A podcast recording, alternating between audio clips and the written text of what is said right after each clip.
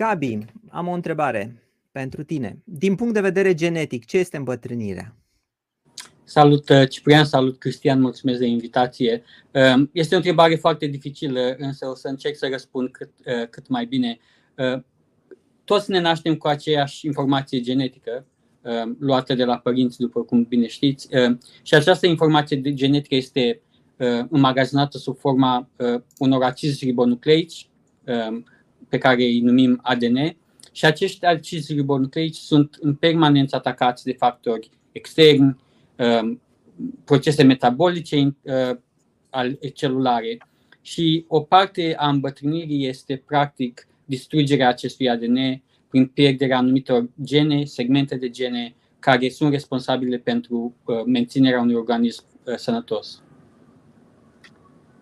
Și plecând de la asta, Gabi, tu spui la un moment dat că un medic în câțiva ani va putea să-i spună exact unui pacient care sunt șansele lui de a lupta cu o boală. Uh, avem motive să sperăm că vom prinde această vreme? Da, e o foarte bună întrebare, Ciprian, și eu sunt un mare adept al medicinii personalizate. Um, sunt un adept al medicinii personalizate pentru că în momentul actual un pacient care este bolnav de cancer sau un pacient care are demență, uh, atunci când ajunge în spital, îi se dă o, o probabilitate. Spune că în 5% din cazuri um, tu ai șansa să răspunzi la o anumită terapie și mi se pare că asta nu este de ajuns. Uh, mi se pare că în momentul în care uh, un doctor îi spune ție că ai 5% șanse, tu poți foarte bine să fii în ceilalți 95%.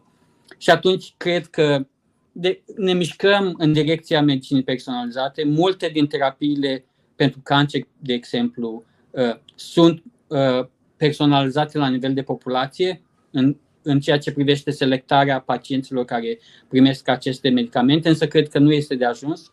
Cred că în următorii 50-100 de ani ar trebui să ajungem la un moment în care o să luăm o biopsie, adică o bucată de piele, o, o biopsie de sânge, extragem sânge, extragem ADN-ul, înțelegem uh, care sunt problemele și ansamblul genetic al persoanei respective și atunci venim cu terapii practic individualizate pentru acea persoană.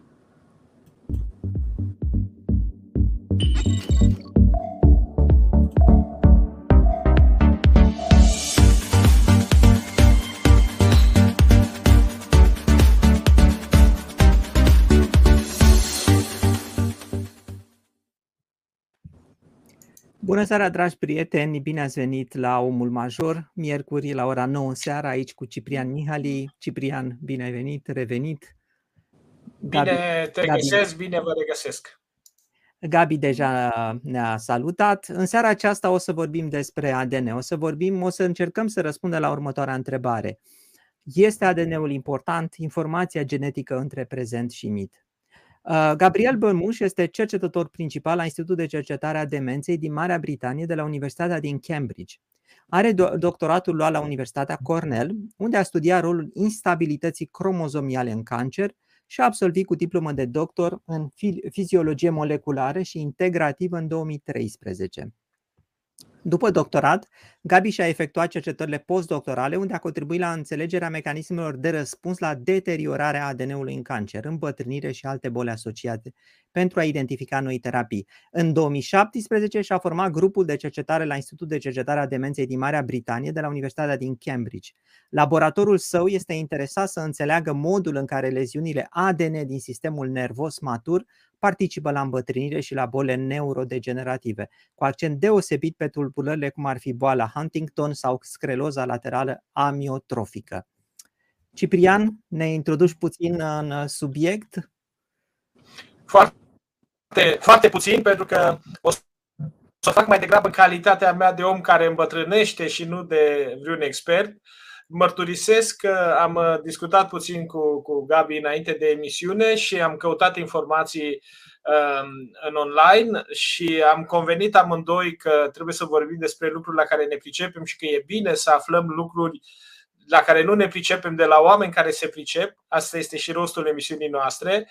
Dar am reușit să găsesc totuși uh, un text foarte frumos, foarte afectuos, aș spune, pe care Gabi l-a, l-a scris într-un interviu, de fapt, pe care l-a dat presei românești și în care vorbește foarte bine despre preocupările sale, o face cu un tact pedagogic care ne răsplătește eforturile noastre ale celor care suntem aici în această emisiune. Și preocupările lui științifice și preocupările noastre de viață sunt acestea. Îmbătrânim și ce se alege din noi? O să ne ducem oare bătrânețile în suferință? Ciprian, sau există... iarăși ai probleme de conexiune. Da. o să vorbesc mai puțin și mai rar. Probabil că e debitul la, la noi în Ardeal, debitul e reglat pe cuvinte mai rare și când vorbesc mai des, cred că nu mai acceptă. e StreamYard-ul de la voi din Ardeal. StreamYard-ul ardelenesc e mai lene și așa. Așa. Și, deci, vreau numai să spun un singur lucru, că uh, mi-a plăcut foarte mult să citesc despre preocupările lui Gabriel Balmuș despre îmbătrânire, despre posibilitatea îmbătrânirii fără boală, care este sigur o aspirație și despre care Gabi mi-a mărturisit că este aproape, că este de fapt o preocupare științifică în sensul aproape al unei opțiuni, aceea de a nu ne dori, așa ca în povești, o viață veșnică, ci mai degrabă acea viață pe care o trăim să fie cât mai lipsită cu putință de suferință. Și cred că în acest sens merită să ducem această discuție. Gabi o va putea duce într-o direcție mult mai, uh, mai tehnică și în același timp mai comprehensivă pentru noi. Nouă nu ne rămâne decât nerăbdarea și curiozitatea de a-l asculta, de a-i dori bun venit și de a-i mulțumi pentru efortul pe care îl face de a fi cu noi într-un moment foarte încărcat profesional pentru el. Mulțumesc, Ciprian. Da, uh, și îmi cer scuze uh, uh, oamenilor care sunt pe, pe live dacă mai scap câte un cuvânt în engleză. Am, sunt la o conferință și am vorbit toată ziua, deci s-ar putea să mai scapă câte un cuvânt în engleză. Însă, într-adevăr, noi ce facem în laborator, studiem ADN-ul și asta a plecat oarecum istoric. Eu am terminat universitatea, am absolvit ca medic veterinar și în timpul universității, am fost aici uh, la Universitatea din Cambridge, unde m-am uitat uh, uh, dintre toate animalele la cromozomii cămilei. Deci am studiat câți cromozomi are cămila și am făcut primul cariotip. Cariotipul este ansamblul de cromozomi a unei specii. Deci oamenii au 48 de cromozomi, maimuța are 46, cămila are 76 de cromozomi. Și am caracterizat acești cromozomi de la cămilă. Și am lucrat cu Malcolm Ferguson Smith în, în, în Cambridge la asta și ce am făcut noi atunci, am spus, ok, dar ce ar fi să înțelegem cum a evoluat cămila? Dacă am luat cromozom de cămilă și i-am uh, pune să hibridizeze cromozomii umani, ar hibridiza și dacă ar hibridiza cromozomul 1, de exemplu, ar hibridiza pe cromozomul 1 al cămilei și așa mai departe. Și am făcut ceea ce numim un cariotip ancestral, adică am spus o specie care trăia pe Terra acum 70 de milioane de ani, avea un cariotip, avea 56 de cromozomi, care în milioane și milioane de ani s-au ceea ce numim noi translocat, deci o parte dintr-un cromozom s-a mutat la alt cromozom, ceea ce uh, uh, în termeni științifici se numește uh, uh, translocații robinsoniene, care au participat la procesul de evoluție. Și atunci am fost foarte, foarte interesant să înțeleg, să înțeleg cum e posibil ca și cromozomii să se rupă și să, uh, practic, să se pună cu alți cromozomi. Cum nu pierzi materia genetică? Uh, și dacă pierzi materia genetică, ce se întâmplă? Și de asta Eram curios, Gabriel, când ai făcut uh, acele cercetări ca student, erau în laborator sau erau pe calculator? Nu, în laborator. Deci am, am avut o bursă Erasmus la început și după aia am aplicat la o școală de vară în Cambridge iar după ce am venit cu ideile astea, profesorul de aici mi-a spus, ok, vin în fiecare vară să terminăm procesul ăsta și practic am scris ca și student un, un articol ca prim autor, care de fapt m-a făcut și foarte competitiv să merg la Cornell. Um, însă totul a fost, nu, nu mă gândeam să neapărat să ajung în, să fac cercetare, mă gândeam mai mult să merg pe partea veterinară, eram foarte pasionat de uh, științele veterinare. Uh, în istoricul familiei noastre, înainte de comuniști, bunicul era cioban, deci eram foarte, îmi plac oile și acum și îmi plac animalele în general. Însă am, am fost foarte interesat să înțeleg cum se poate rupe ADN-ul și dacă îl rupi, cum îl pui la loc. Și atunci m-am uitat să văd unde aș putea să merg, să-mi continui studiile, să înțeleg ce, care sunt procesele care participă la menținerea unui ADN intact. Pentru că atunci mi-am dat seama că um, poate ceva ce nu este foarte intuitiv. Când te naști, um, te naști cu un anumit ADN și practic te-ai gândit că același ADN rămâne neschimbat până la finalul vieții. Dar uh, ADN-ul ăsta este tot timpul atacat uh, de substanțe metabolice. În principal oxigen, dar sunt foarte multe substanțe metabolice care atacă ADN-ul și ca să vă dau un exemplu care a fost publicat pentru uh, uh, drojdea de bere, bere uh, de Lindal, care a luat Nobel, uh, Nobel, premiul Nobel pentru uh, descoperirea reparării ADN-ului, fiecare celulă umană în fiecare oră uh, are peste 10.000 de leziuni la nivelul ADN-ului care trebuie să fie uh, reparate. Uh, reparate. Și atunci, dacă te gândești ce înseamnă asta, asta e, asta e într-o celulă uh, uh, nevertebrată, care are o complexitate mult mai mică decât o celulă umană. Și atunci, dacă te gândești că fiecare celulă are atât, atâtea probleme cu uh, apariția acestor mutații, care de fapt și participă la nivelul de boală. Nu? Vor, venind înapoi la chestia asta de îmbătrânire, ce înseamnă îmbătrânirea? Este un lucru care de fapt este foarte greu de explicat și când scriem granturi pentru cercetători în domeniu, pentru că este un termen atât de larg încât oamenii care pun bani în cercetare spun bine, dar nu înțelegem exact ce parte a îmbătrânirii ataci. Îmbătrânirea este un proces care se numește segmental este o boală segmentală. Înseamnă că îmbătrânirea are foarte multe uh, uh, boli. Aspecte. Este formată din foarte multe boli. Deci poți să ai, ai în același timp uh, boli cardiovasculare, ai boli de uh, uh, pierderea activității motorii, boli degenerative, boli pancreatice, boli uh, hepatice. Și atunci, ideea care se configură e că trebuie să uh, considerăm îmbătrânirea pentru fiecare aspect. Și, de exemplu, uh, medicația împotriva colesterolului, care este foarte de succes, uh, medicamentele, uh, statinele, stati, corect, statins, statinele, ele atacă colesterolul și, practic, acest medicament a prelungit viața oamenilor cu probabil 10-15 ani în medie.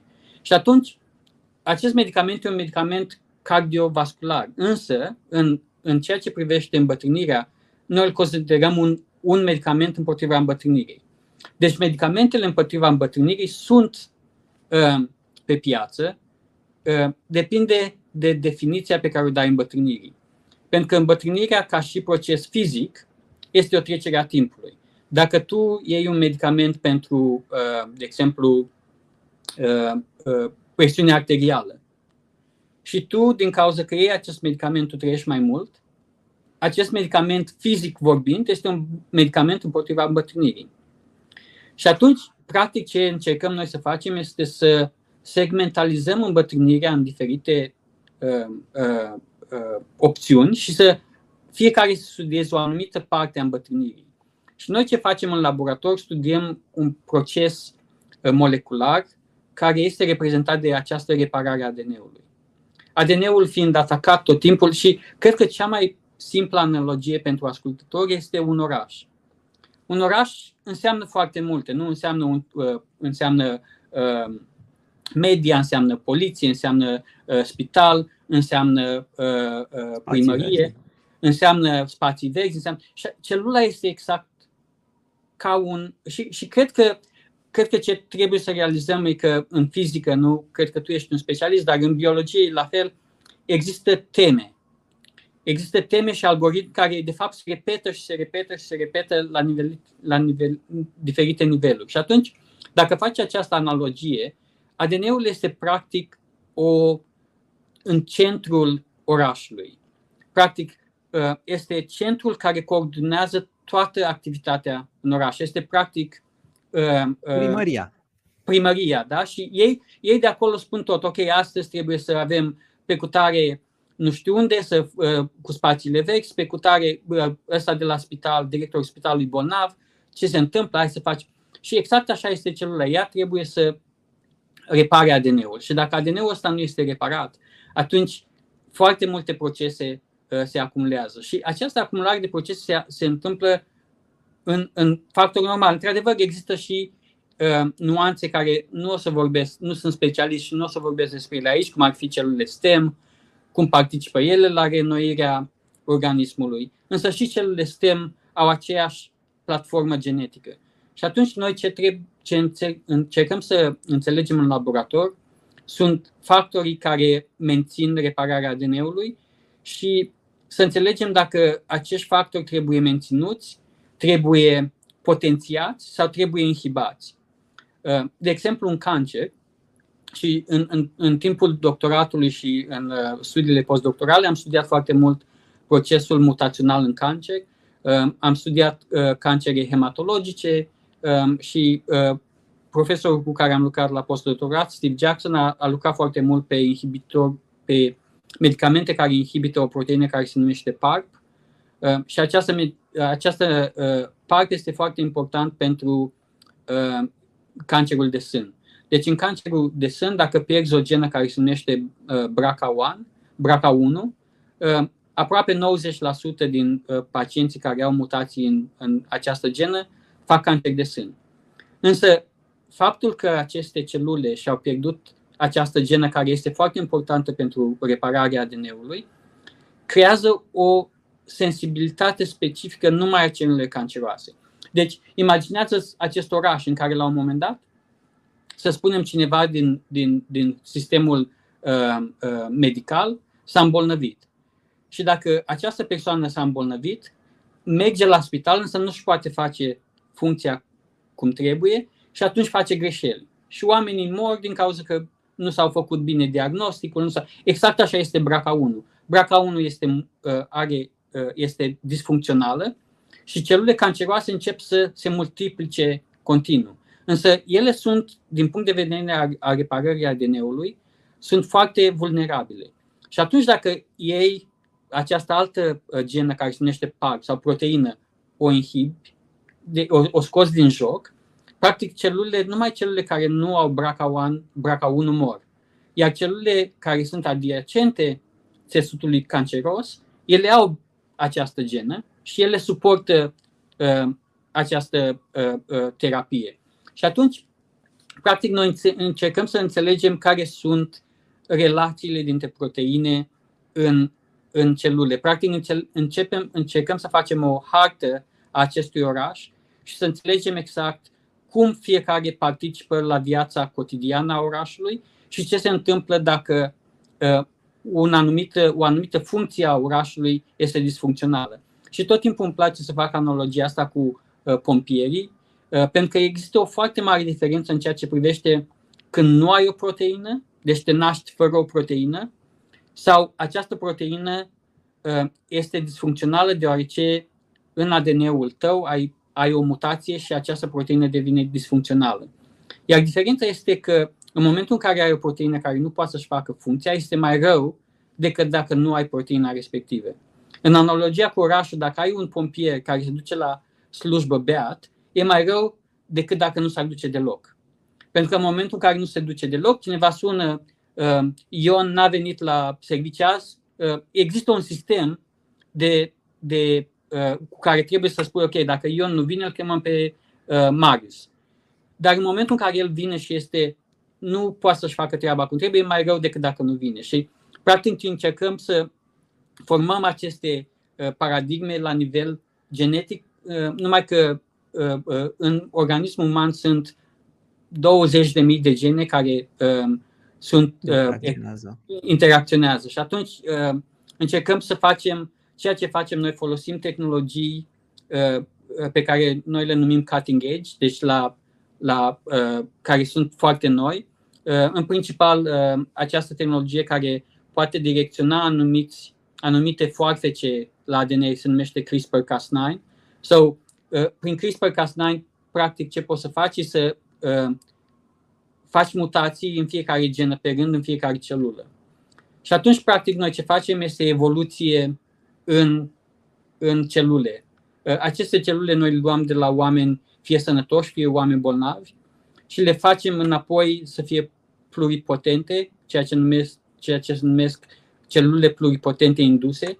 Deci luăm celule de, de piele de la un pacient uh, și celule, uh, aceste celule le punem, le facem înapoi celule STEM și apoi le putem face neuroni, le putem face uh, uh, uh, mini-creiere. În, da, dar rămâneți în... în laborator, nu le duceți către pacienți, ca să zic așa. Să nu, vedeți. deci asta e practic pentru a înțelege mecanismele. Este Dar să știi, Gabi, e o, o întrebare care îmi stă așa pe limbă, nu știu cât de corect este să fie pusă, însă ai făcut foarte frumos analogia aceea cu primăria. Mă rog, noi românii ne gândim la o primărie coruptă și așa mai departe, se poate extinde foarte mult, dar îmi stă pe limbă întrebarea asta să presupunem că reușești ca să repari toate mecanismele de reparare a ADN-ului. Deci, în final, ai un ADN care este reparat întotdeauna foarte, foarte bine. Deci, ai o primărie care merge foarte bine, nu e niciun fel de problemă. Oare cu câți ani ai adăugat la viața omului? Câți ani ai câștigat? Nu este, un răsp- nu este ușor să răspunzi, însă sunt exemple care vi le pot da. Unul dintre aceste exemple este elefantul. Elefantul are uh, sunt, este o, o proteină care se numește P53 uh, și se numește P53 pentru că practic are o greutate moleculară de 53 de Dalton și se numește, când a fost descoperită, a fost numită proteina cu greutatea moleculară de 53 de Dalton, P53. Această proteină este foarte importantă pentru moartea celulară. Deci, practic, ea este, uh, dacă facem analogia cu orașul, ea este uh, Uh, face parte din administrația orașului care uh, tunde uh, spațiile verzi.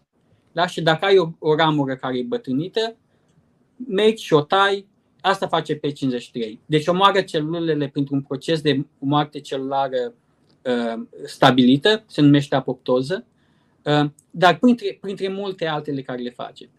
Și oamenii au două copii pe fiecare cromosom, o copie de pe 53 și o copie de pe 53.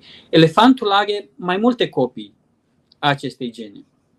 Și elefantul practic trăiește mai mult ca oamenii, însă trăiește și fără să aibă procese canceroase. Uh, iar ce au făcut cercetătorii ca să facă o, o, să stabilească o relație între P53 și această, uh, această uh, genă, au făcut, au pus o genă în plus la șoarece și au numit acești șoareci super P53 șoareci. Și acești șoareci au trăit mai mult. Și au trăit mai mult cu în ani umani cu 10, 20, 30 de ani. Este Dar asta este, o, asta este o singură genă. Ă, însă, însă noi nu suntem atât de interesați în a crește viața, numărul de ani. Noi suntem vieții. interesați să, să ajungem la un moment în care anii Ehm, la care toți să ajungem de final al vieții să fie sănătoși și să putem să poate să lucrăm mai mult și asta este o discuție care trebuie eh, să o avem.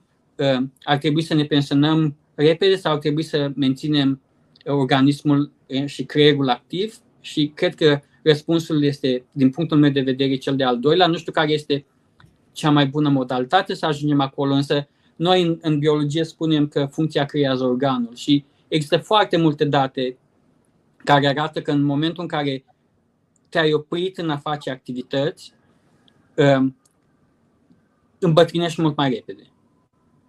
Um, practic, deci, practic, trebuie să ajungi într-un moment în care să fii mult mai activ și să ai posibilitatea să faci ceea ce vrei, dorești să faci cu un organism sănătos.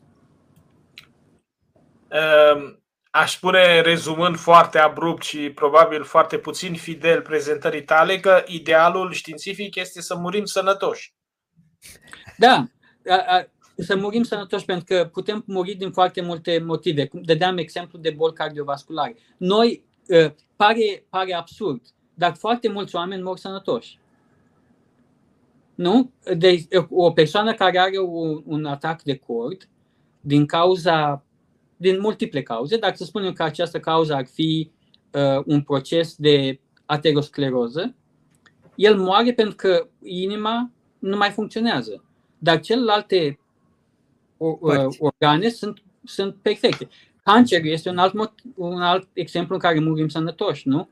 Și sunt cancere hematologice pentru copii, la copii și acești copii mor de leucemie, deși ei sunt sănătoși. Și atunci, asta nu este ceva absurd. Uh, la un moment dat, toți murim de ceva. Însă, dacă te gândești la un pacient care are demență, Alzheimer's, uh, Huntington, uh, LAS, amilotrofic lateral scleroză multiplă, ultimii ani din viața lor sunt teribili. Sunt, sunt nemai, nem, cred că nici cancerul nu este atât de, de rău cum sunt aceste boli. Uh, toate bolile au, nu, nu există, nu cred că poți să faci o comparație, o boală este mai rea ca alta, dar nivelul de, de, de decență a unui pacient care suferă de demență este peste orice am, am citit și am văzut și vezi acești pacienți în care, care ajung la un, la un moment în care nu-și mai recunosc familia, nu mai pot să... El, este, el, ea este, sunt acolo, dar nu ai cu cine vorbi. Sau da, da. îți trebuie 24 din 24 să fie monitorizat și în Marea Britanie este o problemă, cred că asta o să fie cea mai mare problemă în următorii 50 de ani. Ceva de genul la 5 din 10 uh, uh, uh, paturi din spital sunt ocupate de pacienți cu demență. 5 din 10. Deci, deci atâți bani pe care societatea trebuie să-i împingă și care este uh, uh, problemele care le ridică nu numai la nivelul societății, dar a, a familiei, uh, care trebuie să aibă grijă de acești, de acești oameni. So, deci sunt, practic, noi vrem să ajungem uh, să rezolvăm aceste probleme ale îmbătrânirii una câte una și să înțelegem care sunt uh, mecanismele moleculare pe care noi le putem ataca cu medicamente, dar nu trebuie să uităm că uh, trăitul într-un anumit fel uh, contează. Lipsa factorilor mutageni. Uh, și putem enumera aici fumatul, uh, putem enumera aici uh, stresul, putem enumera aici uh, lipsa de somn, toate acestea, lipsa activității fizice, toate aceste lucruri sunt lucruri care noi le putem face zi de zi la un cost minim pentru noi și pentru societate. De fapt, dacă te gândești fumatul, probabil exist, ești pe plus financiar dacă te, lași, dacă te lași de fumat. Și este un lucru foarte simplu, însă trebuie să ajungem la un, la un model în care oamenii trebuie să înțeleagă la ce se expun când fumează. Și cred că nu este foarte bine înțeles. Însă acum sunt foarte mulți oameni care nu se mai uită la o singură genă, Uh, noi nu facem asta în laborator, dar colaborăm cu oameni care fac treaba asta și ei numesc uh, chestia asta semnătură mutațională. Și practic ei ce fac? Se uită în momentul în care ești expus la o toxină, care sunt tipurile de mutații care apar în, în ADN. Și de fapt, de fapt fiecare toxină are o, o, o semnătură diferită.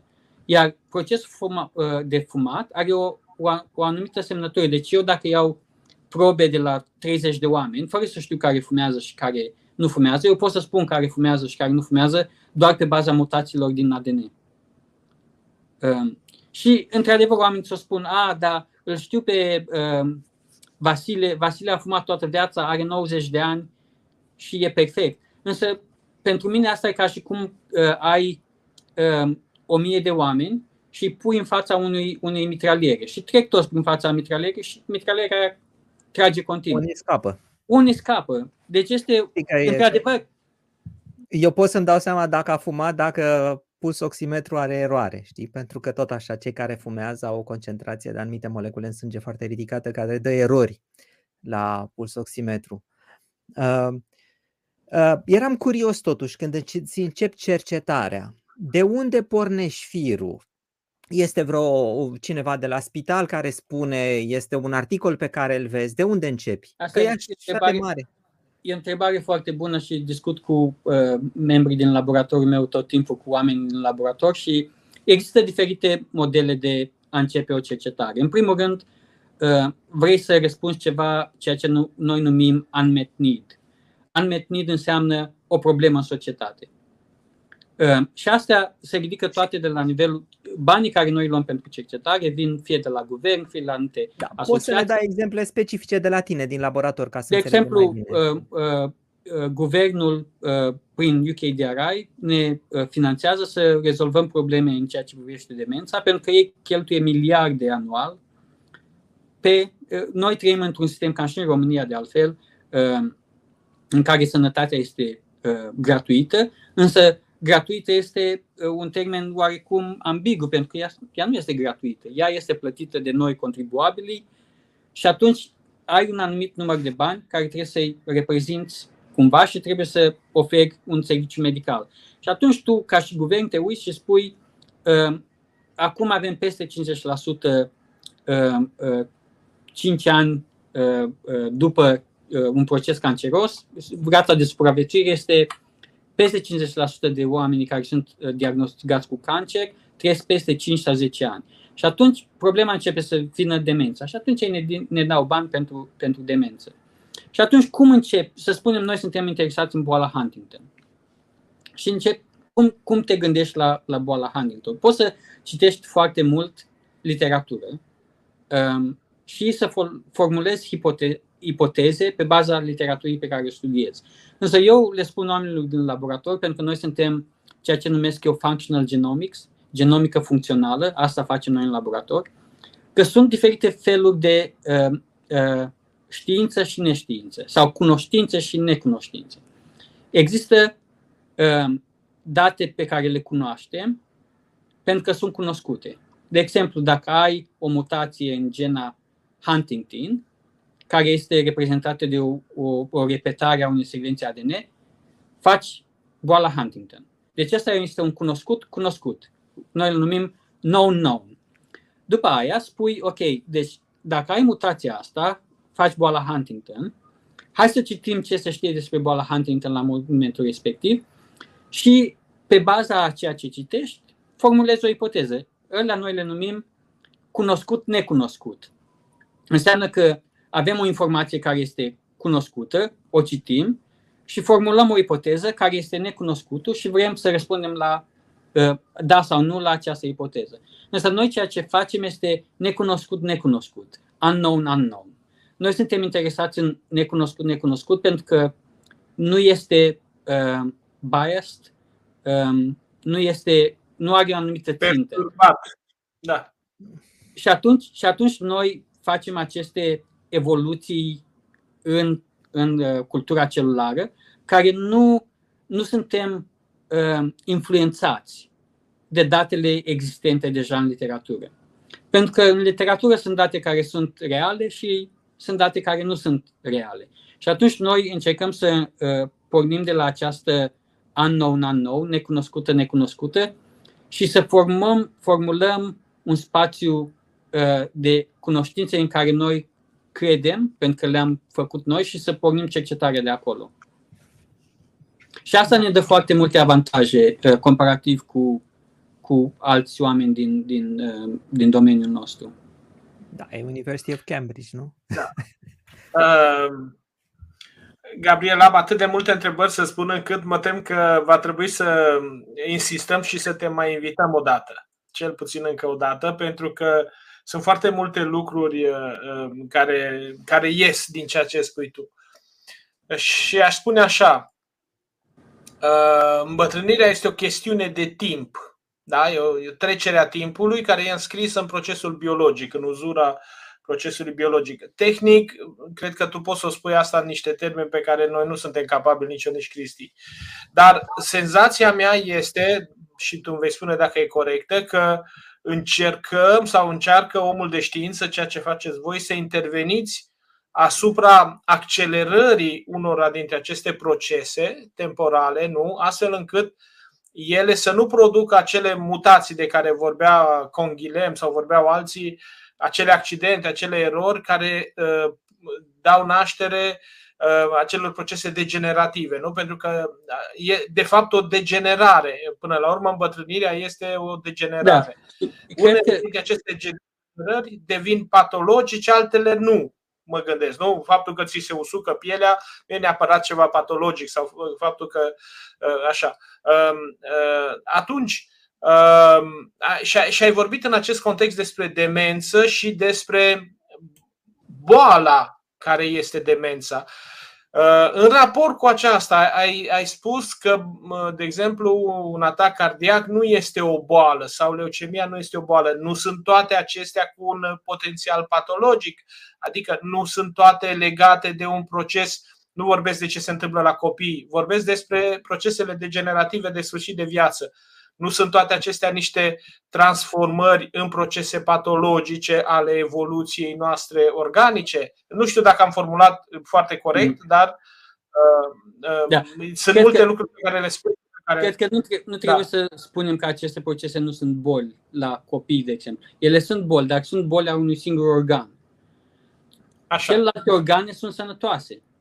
Deci, practic, dacă faci un transplant uh, de uh, Uh, poți să salvezi acești copii, nu? Deci ei și ei pot să aibă o viață perfect normală până la până ca și noi. Și atunci asta vreau să spun că uh, în boala este câteodată foarte definită pe o anumită nișă și atunci trebuie să răspunzi uh, unei nevoi de cercetare pe acea nișă. Îmbătrânirea este atât de complexă încât cred că ar fi bine să o segmentalizăm pe anumite procese cardiovasculare, demență, cancer, în principal și din cauza că nu suntem specialiști în toate aceste domenii. Adică putem să ne întâlnim și să avem conferințe și să spunem eu fac asta, tu faci asta, dar important este să... Să fie să, integrate să, la un moment dat. Exact, pentru că poți să vorbești mult, să faci mult, uh, foarte, pe un, foarte larg, dar să nu ajungi la niciun rezultat. Uh, și atunci exact. e mai exact. bine să fii puțin mai, uh, să ai un focus foarte bine stabilit ca să rezolvi o anumită problemă. Și dacă rezolvă o anumită problemă la, o, la un tip de boală, de exemplu la boala Huntington, aceste procese probabil se întâmplă în îmbătrânirea normală în toți oamenii. Și cred că aici trebuie să ajungem să răspundem din nou la ce numim boală. Pentru că noi numim boala uh, în funcție de oamenii care intră pe uh, poarta spitalului. Dar uh, studiile genetice din, din Finlanda, în principal, și din Marea Britanie, unde sunt, unde sunt uh, uh, uh, secvențializați foarte mulți oameni, deci în Finlanda au secvențializat aproape toți oameni, oamenii din Finlanda, și în Marea Britanie sunt peste 500.000 de oameni sănătoși care au fost secvențializați. Și ce am observat noi din studiile astea este că în populația umană sunt oameni care au uh, mutații genetice, care în anumiți oameni rezultă în boală. În 90% din oameni rezultă în boală. Deci mutații în gena ATM, care se numește ataxia telangiectasia mutated, rezultă în uh, degenerarea cerebelului. Însă sunt oameni care au uh, mutații în acea genă, dar nu au boală. Noi, ei, genetic, sunt bolnavi. Dar ca și prezentare clinică, ei nu sunt bolnavi. Și atunci noi boala o numim în funcție de oamenii care intră pe, boala, pe, pe porțile spitalului, pentru că oamenii au anumite nevoi. Și noi, noi, noi ei, și istoric așa au fost încadrate bolile, nu? Uh, oamenii au văzut o anumită patologie, i-au dat nume, au caracterizat-o. Noi încercăm să înțelegem, de exemplu, de ce anumiți oameni au aceeași mutație, au aceeași, uh, același proces patologic într-o anumită genă uh, proteină, însă nu reprezintă boala. Înseamnă că ei au alte modificări care îi fac să fie mai sănătoși. Și la fel la îmbătrânire, ai oameni care trăiesc mult mai mult, uh, octogenari, nonogenari, centenari, și ai oameni care trăiesc uh, mai puțin. Ai populații, de exemplu, sunt populații în, în, în Italia, în principal, care uh, sunt anumite zone în care au mai mulți centenari decât alte ce îi face pe anumit, anumiți oameni să trăiască sănătos mai mult și ce îi face pe anumiți oameni să trăiască uh, cu procese degenerative sau uh, de altă natură mai repede în viață. Și sunt anumite, partea genetică uh, uh, are o foarte mare importanță și partea de interacțiune între organism, între gene și mediu este foarte importantă. Să vă dau un exemplu. În timpul doctoratului am studiat o genă care se numește HUS1. Se numește HUS1 pentru că uh, această genă a fost descoperită în bacterii, Iar bacterii, în momentul în care nu avea această genă, aceste uh, bacterii erau sensibile la un medicament care se numește uh, hidroxiuria. Uh, uree hidrolată, cred. Hidroxiuria. Uh, deci ea se numește hidroxiuria sensitiv, sensitivă la hidroxiuria.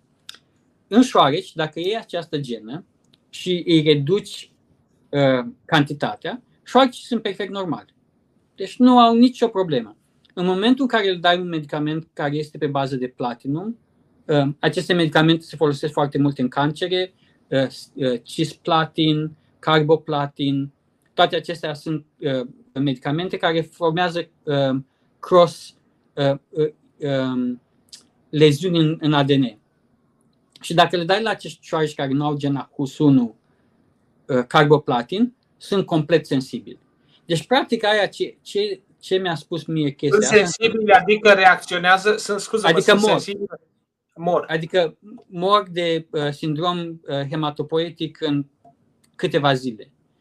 Ceea ce înseamnă că dacă ai avea acești șoareci în, în afară din laborator, până în momentul în care ei ar fi expuși la o toxină care are același efect ca hidroxiuria, ei ar fi perfect normal. Și atunci mediul înconjurător este foarte important. Oamenii care, alte exemple sunt cei care lucrau cu asbest, nu? Praful de asbest este mm-hmm. foarte bine cunoscut ca un carcinogen al plămânilor. Și, de fapt, acum mai voi să folosești asbest nicăieri. Deci trebuie, trebuie să fii foarte atent la factorii din jur. Uh, și, și, practic, uh, asta poți să faci tu. Uh, într-adevăr, ești expus la anumite toxine prin mâncare.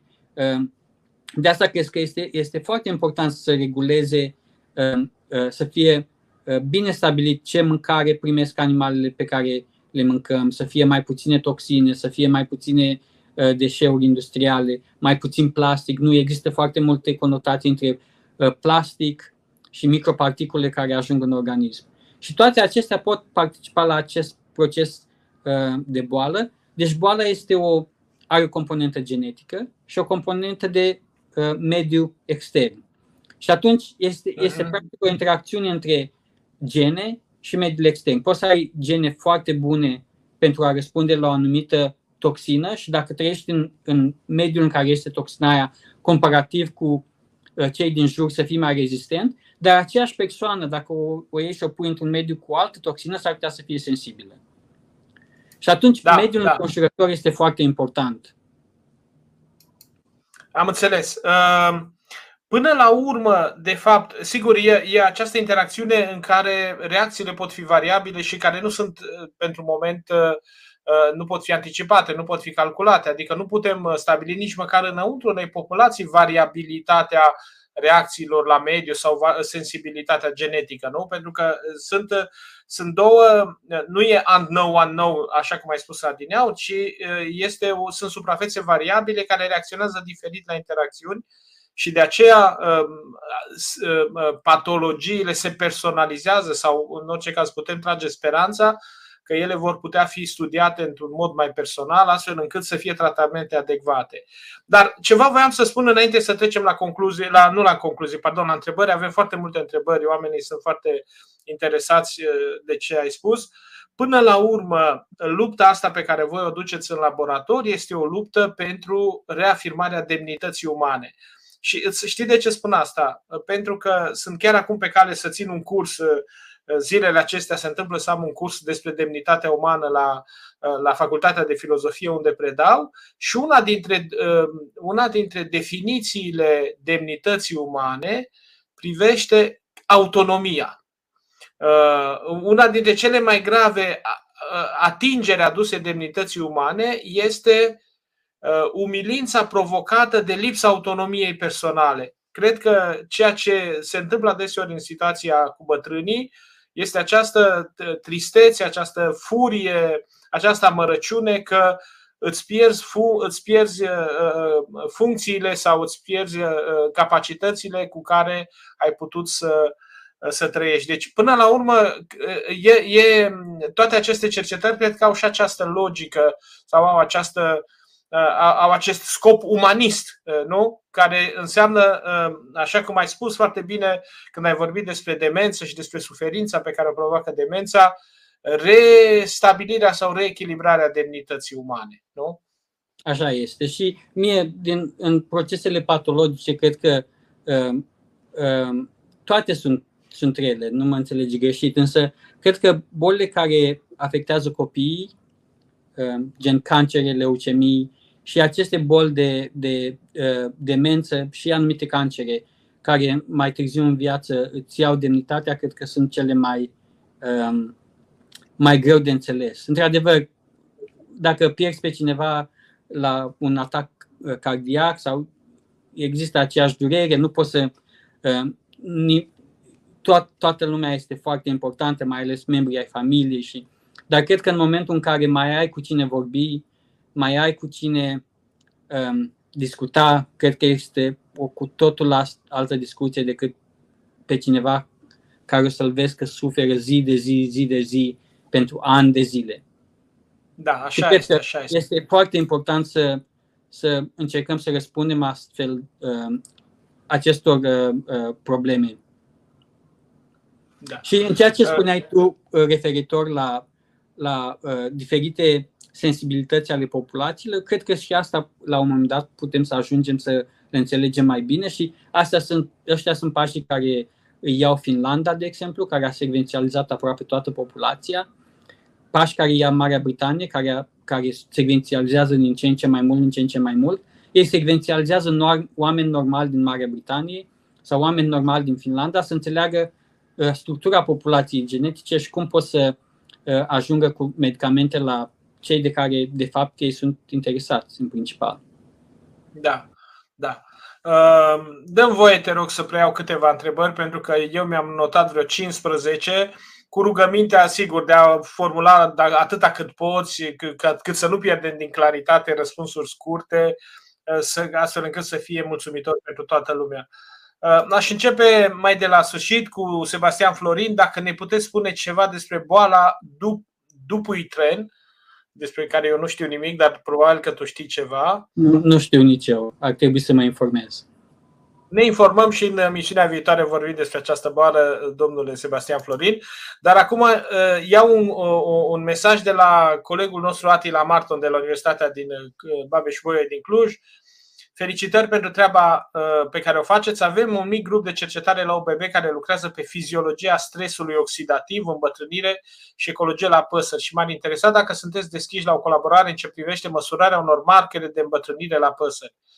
Mă uit acum la articolul publicat în 2014 Nature Protocols și aș fi tare curios dacă metoda s-ar putea transpune, testa la mostre de sânge de păsări sălbatice. Din păcate, comentariul nu a încăput tot. Îl rog eventual da. pe colegul Sigur, noi, uh, noi, uh, suntem foarte disponibili la a ajuta colegii din România. Uh, de fapt, lucrăm acum cu Institutul de Neuroștiință din, din Transilvania. Încerc să deschid un laborator în România cu fonduri europene și alte fonduri pentru că cred că responsabilitatea noastră a cercetătorilor din diaspora nu este numai să uh, ne uităm la carierele noastre, trebuie să aducem ceva înapoi în România și asta poate fi făcut numai prin aceste colaborări um, și sunt, sunt foarte deschis la asta. Nu tot timpul am timpul necesar, nu tot timpul răspund imediat, dar uh, sunt foarte deschis să ajut colegii din România și să aducem mai mult din această tehnologie, pentru că avem un, un potențial uman enorm.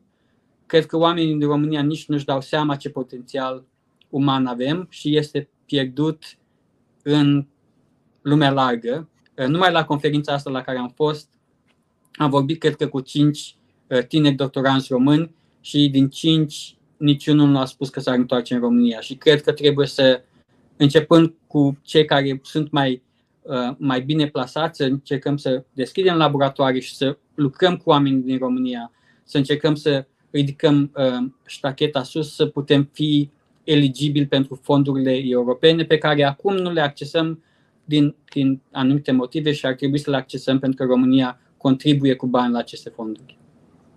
Exact, exact.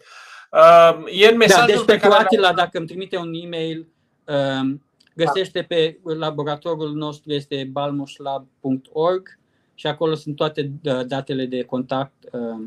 Îmi pot scrie și vă pot ajuta cu cea mai mare plăcere. Doamna doctor Laura Ilian ne întreabă și dânsa care sunt descoperirile recente legate de încetinirea sau blocarea stresului oxidativ celular ca parte a procesului de îmbătrânire.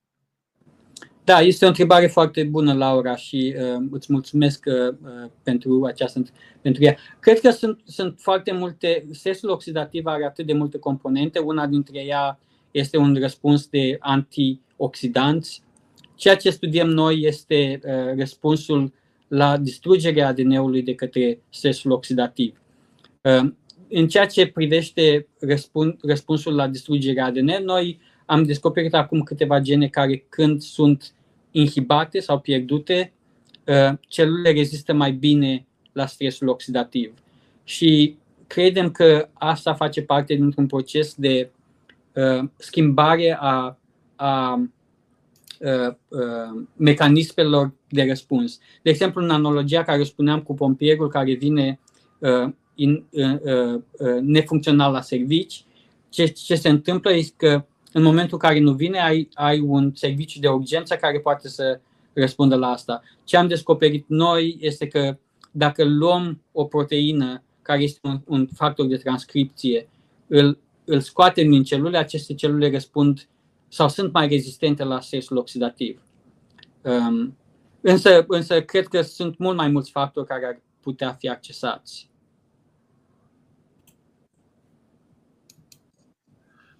Andrei Dumitrache, cum se poate repara ADN-ul dacă s-a pierdut informația inițială?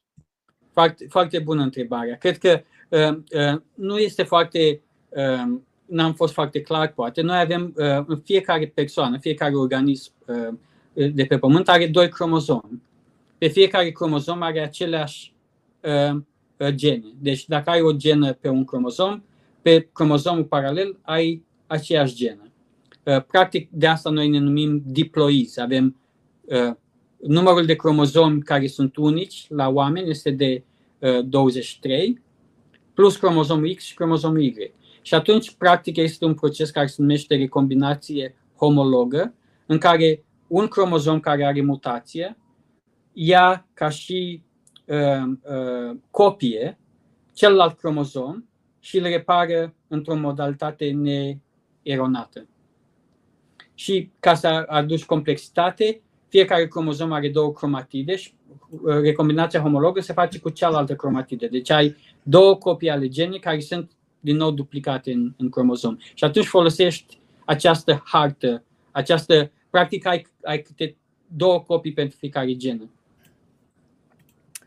Gabi, George ar vrea să știe, scurtarea telomerilor este o consecință a îmbătrânirii sau îmbătrânirea este o consecință a scurtării telomerilor? Probabil că știi că chestia asta apare destul de des. În... Da, e un fel de oul sau găina. Este clar că în oameni, dacă uh, scurtezi telomerii, trăiești mai puțin și dacă ai telomeri mai lungi, trăiești mai mult.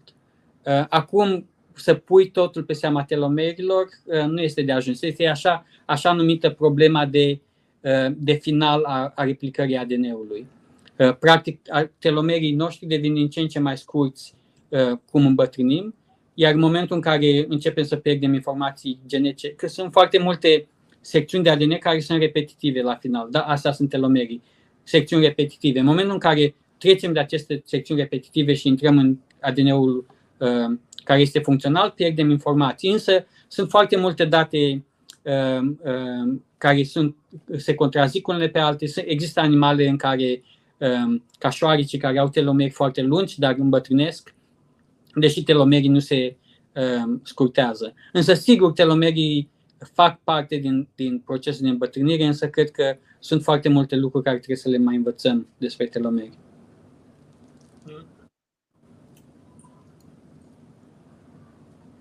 Florin Butiri ne întreabă dacă ne puteți vorbi despre tehnologia CRIS, CRISPR.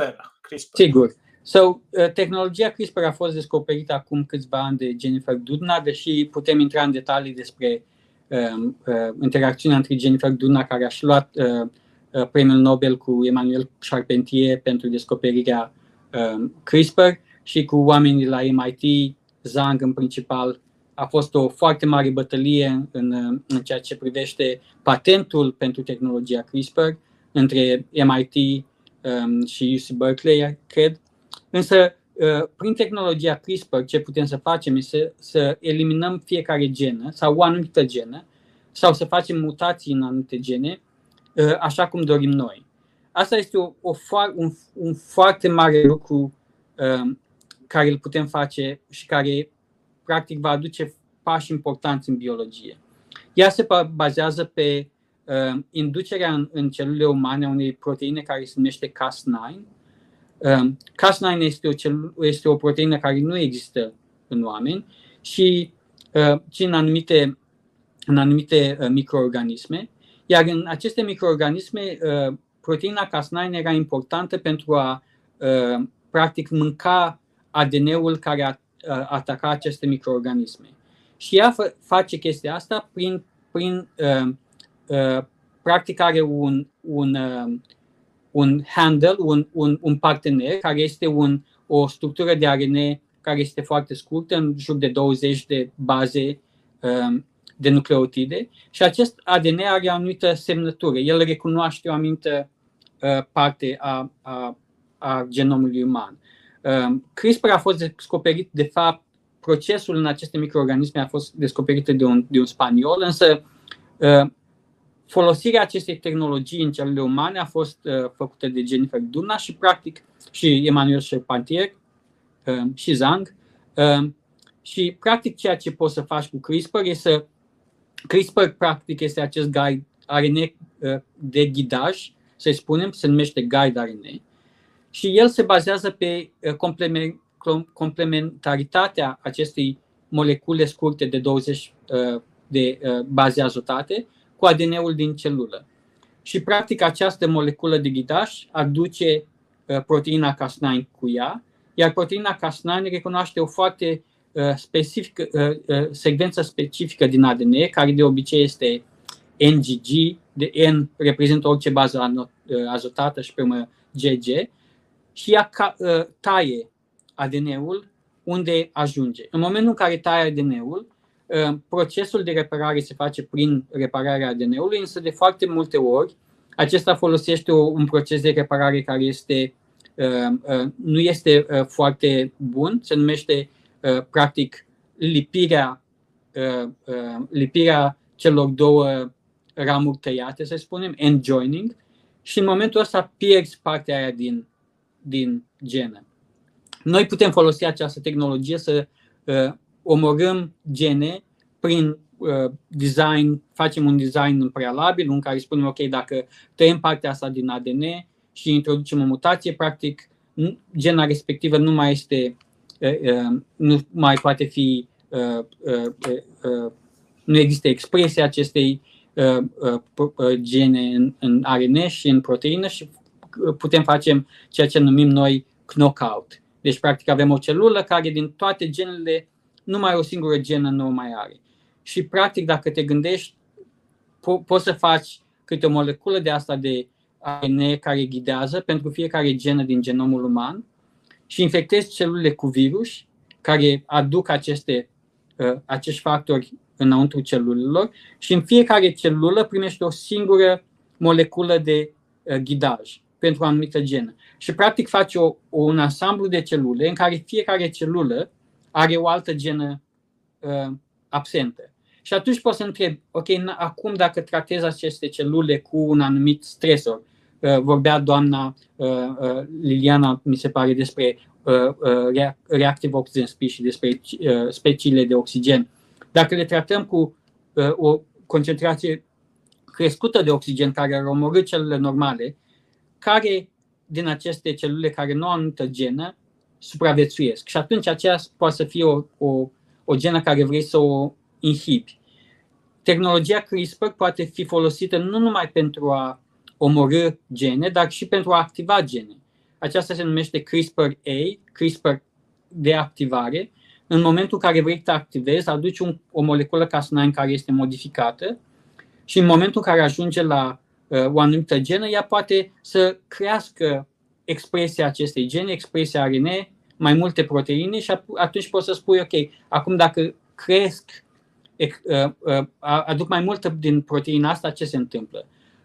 Și tehnologia CRISPR cred că în viitor și oamenii se uită să vadă dacă pot, pentru anumite boli genetice, să fie folosită direct în oameni pentru a modifica o anumită mutație, cel puțin la oameni care au boli mendeliene, în care au o mutație într-o singură genă, pentru a reversa procesul de boală. Da. Uh, Andrei, uh, avea avem... o întrebare. Ah, Ciprian. Ce părere aveți de medicamentul acela descoperit dintr-o substanță de rechin, dintr-o singură doză, vindecă complet ateroscleroză? Ai auzit de așa ceva? Mulțumesc de întrebare, Andrei. Nu, nu sunt în temă, uh, uh, mă pot interesa, însă nu, nu pot să răspund la această întrebare. Da, Ciprian, avem, mai avem, stai că mai avem. Uh, sigur. Uh, ce ne puteți spune despre aplicabilitatea celulelor STEM în diverse terapii? Ne întreabă doamna Monica da, Simon. Uh, mul- mulțumesc, Monica. Este o întrebare foarte bună și sunt acum foarte multe institute de exemplu, Institutul Altos, poate ați auzit de el, este un institut uh, în care uh, cofondatorul sau fondatorul Amazon uh, a pus foarte mulți bani. Este, are un centru în Cambridge, unul în Japonia, două pe coasta de vest, în care practic se uită foarte mult la aplic- aplicabilitatea celor STEM în terapii. Există uh, uh, anumite, uh, uh, anumite cercetări de succes în repopularea, de exemplu, Uh, cerebelului. Acum câțiva ani, o echipă din Austria a repopulat uh, cerebelul cu celule STEM um, cu oarecare succes. Um, problema este întotdeauna aceeași pentru oamenii care studiază imunologie, respingerea graftului dacă iei aceste celule STEM um, dintr-un alt material genetic. Dacă le iei de la aceeași persoană și faci aceste celule STEM induse, pluripotente induse, ele nu sunt de fapt cu adevărat celule STEM, încă trebuie să înțelegem foarte mult uh, care sunt schimbările uh, pe care ele le, uh, uh, le au în momentul le, în care le facem din nou celule STEM, pentru că practic tu e o celulă îmbătrânită și o faci celulă STEM și atunci orice, orice mutație această celulă îmbătrânită o are și celula STEM o să o aibă. În plus, uh, pentru cei care uh, urmăresc uh, domeniul, în momentul în care iei o celulă de piele și o faci în celule STEM, practic ștergi toți factorii epigenetici.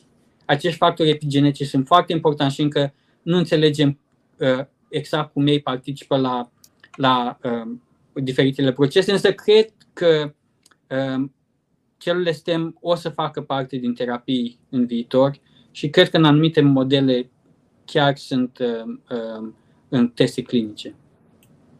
Da.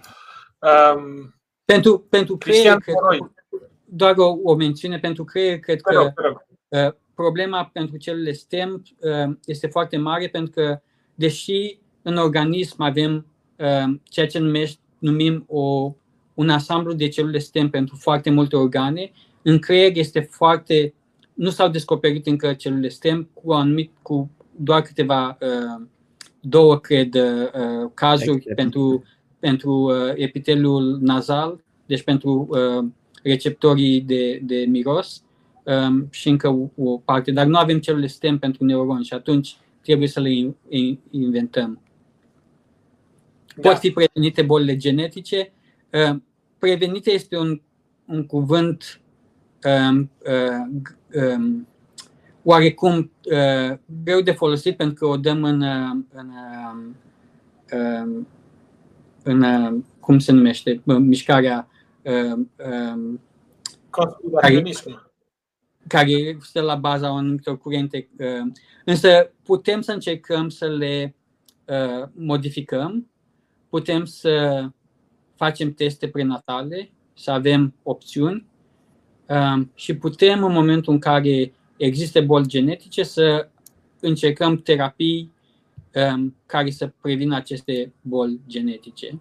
Și cred că bolile genetice sunt un, un exemplu de caz foarte important pentru toate bolile, care le numim sporadice, pentru că în bolile sporadice, deci uh, bolile care nu au o componentă genetică foarte clară, uh, toate ajung la un moment dat datorită unor anumite pierderi genetice în celulele uh, uh, uh, somatice. Deci celulele care aveau acea genă au pierdut-o. În multe cazuri, aceste uh, gene care sunt modificate în celulele oamenilor care au boli genetice sunt modificate și în celulele oamenilor care au boli sporadice. Și atunci, acești pacienți care au boli genetice sunt foarte importanți pentru că ei sunt primii care uh, poți să-i folosești pentru uh, teste clinice, adică să faci uh, clinic, uh, teste clinice uh, după ce. Deci, descoperi un medicament, mergi pe animale, poate mergi pe organoizi, luați la cei pacienți și la un moment dat ai un medicament care îl, îl introduci în teste clinice și îl introduci pe un anumit, un anumit segment de populație în care tu ești cel mai sigur că o să funcționeze înainte să diversifice acest medicament pentru alte grupuri populaționale. Uh, deci, uh, nu pot fi prevenite deocamdată, însă uh, putem ajunge la un moment în care le putem controla pentru beneficiul pacienților și a familiilor respective. Da. Um, Eugenic, Gabriel, avem, spun. Avem, foarte, avem prevenția are, are o conotație eugenică și uh, cred că Exact, exact, exact, exact. Uh, avem încă întrebările continuă să curgă, semn că e pasionant ceea ce spui. Îți spun încă două, trei întrebări, te rog, aproape cu da sau nu să răspunzi numai, dacă se poate, ca să dăm satisfacții celor care ne urmăresc. Ne urmăresc. Așa, uh, Mihaiță Marin ne întreabă, să înțelegem că deocamdată băncile de celule STEM uh, sunt mai mult o afacere decât o certitudine? Greu de spus. Nici da, okay. nici nu. nici da, o lăsăm așa. O lăsăm așa. Uh, adică nu are, un răspuns, nu are un răspuns da sau nu, Ciprian. Mi-a spus să răspund cu da sau nu. Nu are răspuns ah, da okay. sau nu, deci... Da. Așa. Dacă am stocat ADN-ul de la naștere, se poate modifica prezentul actual mutant folosind ADN-ul 0? Da, practic asta se poate încerca și nu neapărat trebuie să, uh, să îl, îl stochezi. Uh, uh, băncile genetice care sunt you know, publice au un genom care este consens pentru toți oamenii și poți să te uiți acolo să vezi care este secvența care trebuie să fie normal funcțională. Da, și două întrebări care nu au legătură neapărat uh, așa. Uh, este prima este asta. Se pare că cineva te cunoaște mai bine. Constat cu bucurie că noi ai renunțat la visul de a face un institut de cercetare în România. O să fie oare denumit acesta după bunicul tău, așa cum sunai prin anul 2 de facultate? Mult succes, Gabi! Da. George uh, e un coleg de facultate, mersi, Gică. Sper îl numesc oricum, îl, îl numim Dedeman, dacă ne dau bani. da, tu ești din neamț, am înțeles, Dedeman e pe aproape, așa.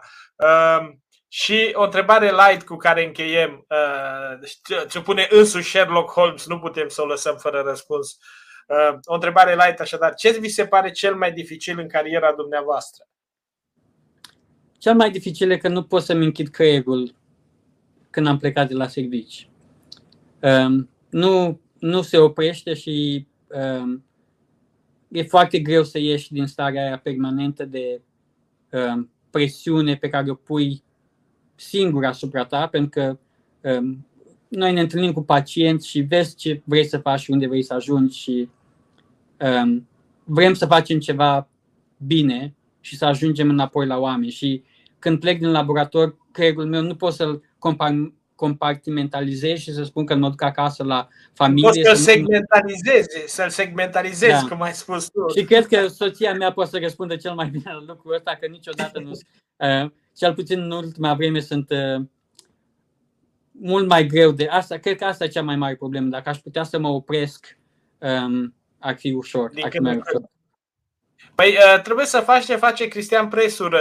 O săptămână, două pleacă prin munți, prin România, o ia așa hai hui pe dealuri și acolo el e din Vâlcea, are dealuri frumoase și tu la Neamț ai acolo o zonă minunată, te urci exact. pe te duci și lași, lași tot în urmă o săptămână, două și îți oxigenezi uh, neuronii care, știi bine, mai bine ca noi nu se refac, așa că e păcat să-i pierdem.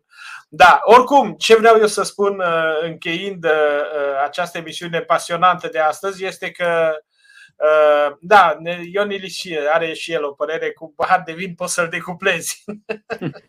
cu două și mai tare, după aceea e mai grea recuplarea. da.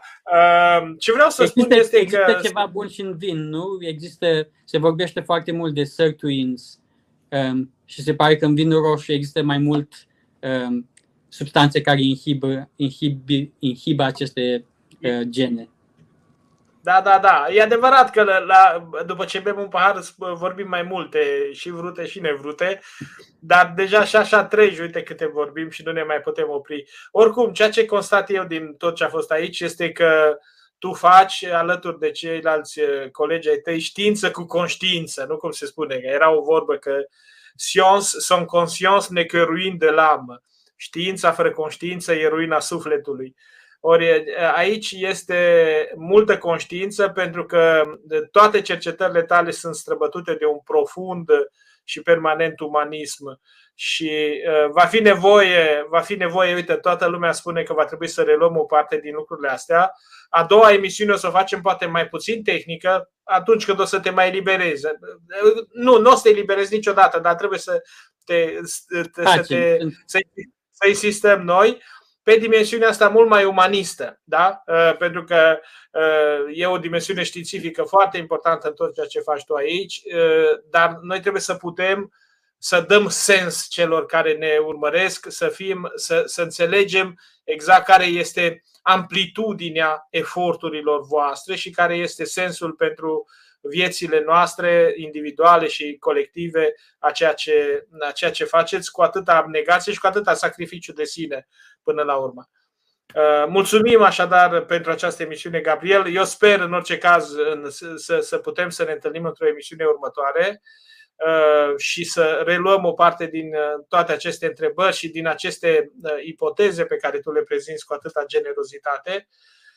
Vom continua săptămâna, peste două săptămâni cu o discuție pasionantă și de data aceasta cu istoria genetică a românilor, cu Mihai Netea, nu, pe care îl cunoști de altfel, Gabriel, sunteți, da, da. sunteți prieteni.